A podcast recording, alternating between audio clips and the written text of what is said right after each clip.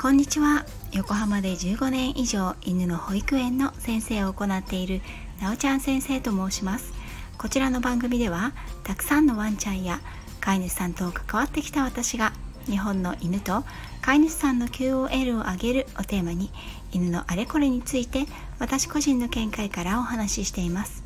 時には子育てネタや留学時代や旅行の思い出などのお話もお届けいたします。さて今回は久しぶりに犬の話題に戻ります。最近ずっと犬の話をしてなくてすみません。私は午前中に犬の保育園の生徒さんたちを車で迎えに行くんですが公園の前を通った時道路の道端でペタッと伏せている柴犬と飼い主さんらしい男性を見ました。その男性はどうにかワンちゃんを歩かせようとリードを引っ張ったり足で体を押したり明らかにイライラしていました。柴犬ちゃんは目も耳も伏せてペタッと伏せて口を大きく開けていました。青信号になり車を運転していた私は走り出したのですがこの光景が目に焼き付きました。あの子は大丈夫だったかな？熱中症になってないかな？怒られたりまさか蹴られたりしてないかな？とワンちゃんがいつも歩くお散歩コースを歩かない時ってたまにありますよね。そんな時皆さんはどうされていますか？イライラして怒ったり怒鳴ったりリードを力任せに引いたりはたまたおやつを見せて釣ったりかがんで話しかけてなだめたり抱き上げたりしていますか？実は大変お恥ずかしいことに私も駆け出しの頃は担当のワンちゃんが歩かない時にはイラッとすることがありました。だからイラッとする飼い主さんの気持ちも分かります。ですがちょっとだけ待ってください。犬が歩かなくてイラッとすること。不安になったり心配になること。それは全て人間側の都合です。そして私を含め多くの人がイライラする元凶としては自分の思う通りにことが進まない時ではないでしょうか。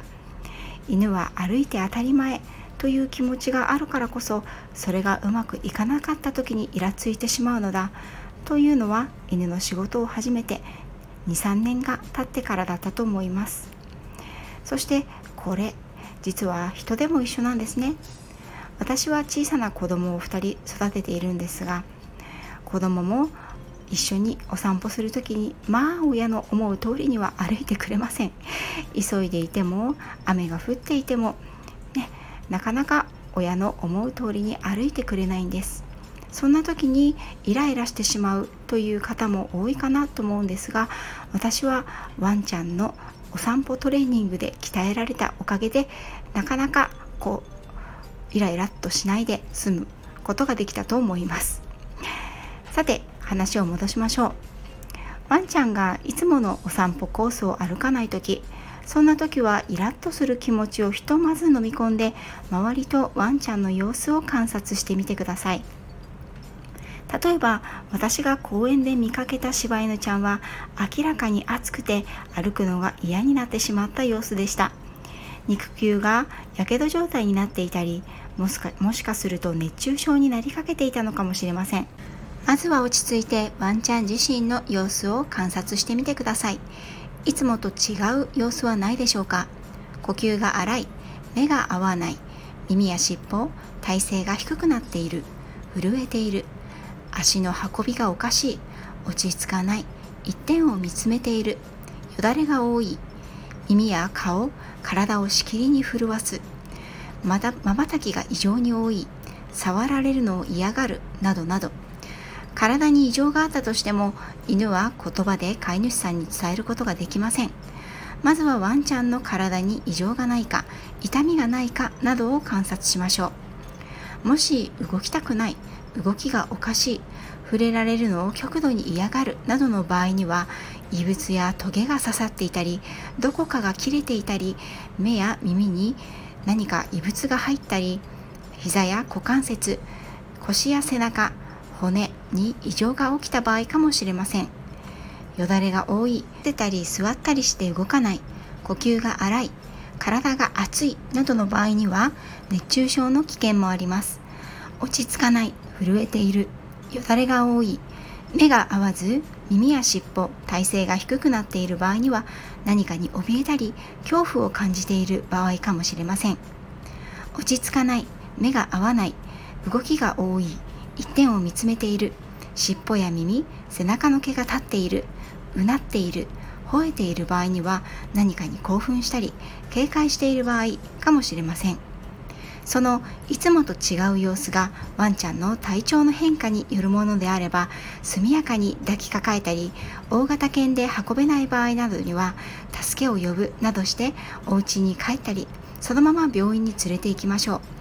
ペットタクシーなどの番号を携帯電話に登録しているといいですね。ワンちゃん自身の体には異常がない。外部の刺激に対して反応して動かなくなっている場合にはまずはその原因を探しましょう。大きな音や見慣れぬもの動き匂い強風など時に犬たちは私たちが普段意識もしないものに興奮したり怯えて動けなくなってしまうこともあります。その原因を特定することができたらその場を行きたい方向と逆戻りをして原因を遠ざけます。その原因どこまで近づいたら動けなくなるのかを把握しておくと避けることも容易になりますしその後怖いものや興奮させるものにならす平常心を保つ練習をすることもできるようになります。またその原因が特定の条件の場合もあります。一つ例を挙げましょう。私の生徒さんのワンちゃんはある時からある条件の時にはお散歩に行くのを嫌がるようになりました。正確に言うと意気揚々と施設から出ていくものの5メートルぐらい歩くともう帰りたいと歩かなくなっちゃうんですね。実は午後3時になると私のお仕事のヘルプをしてくれるアシスタントさんが来るんですが彼女はワンちゃんたちの帰りの準備やお掃除などをします。その中でその日のレッスンで余ったご飯やおやつをまとめて器に入れてワンちゃんたちにあげるという工程があるんです。そのワンちゃんは彼女が来たらおやつがもらえるということを理解して彼女が来るとお散歩よりもおやつの時間だという条件付けが発生してしまったんですね。私はそのことを発見してこれは面白い条件付けの学習だなと思いました。私はそのワンちゃんには彼女からおやつをあげてもらうというのを一旦やめにして私がワンちゃんのお散歩の後に自らあげるように切り替えました。するとその子は新しい条件をすぐに理解して元のようにお散歩に行くようになりました。こんな風にワンちゃんは特定の条件付けやルールを勝手に決めてしまうことがあります。その場合には条件やルールを少し変えてやることでスムーズな流れになることもありますよ。ワンちゃんが立ち止まって歩かなくなってしまった時何がそうさせているのかを冷静に判断してみましょう。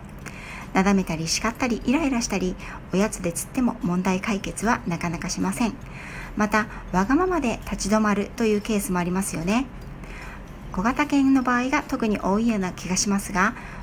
わがままで立ち止まる場合には何かを訴えるように飼い主さんの顔をじーっと見ていることが多いです。そしてそのようなワンちゃんはそこに至るまでの経緯でてこでも動かない戦法を身につけています。この戦法を習得したワンちゃんは亀のようにうずくまって絶対動かないぞという気合を見せるんですがこうなるまでにはそれなりの期間の学習経験があるはずなんです。ですから本来はこうなる前に一緒に歩くと楽しいよということを教えておくことが望ましいと思います。まあ誰かに多大な迷惑をかけるわけでなければお散歩ストライキは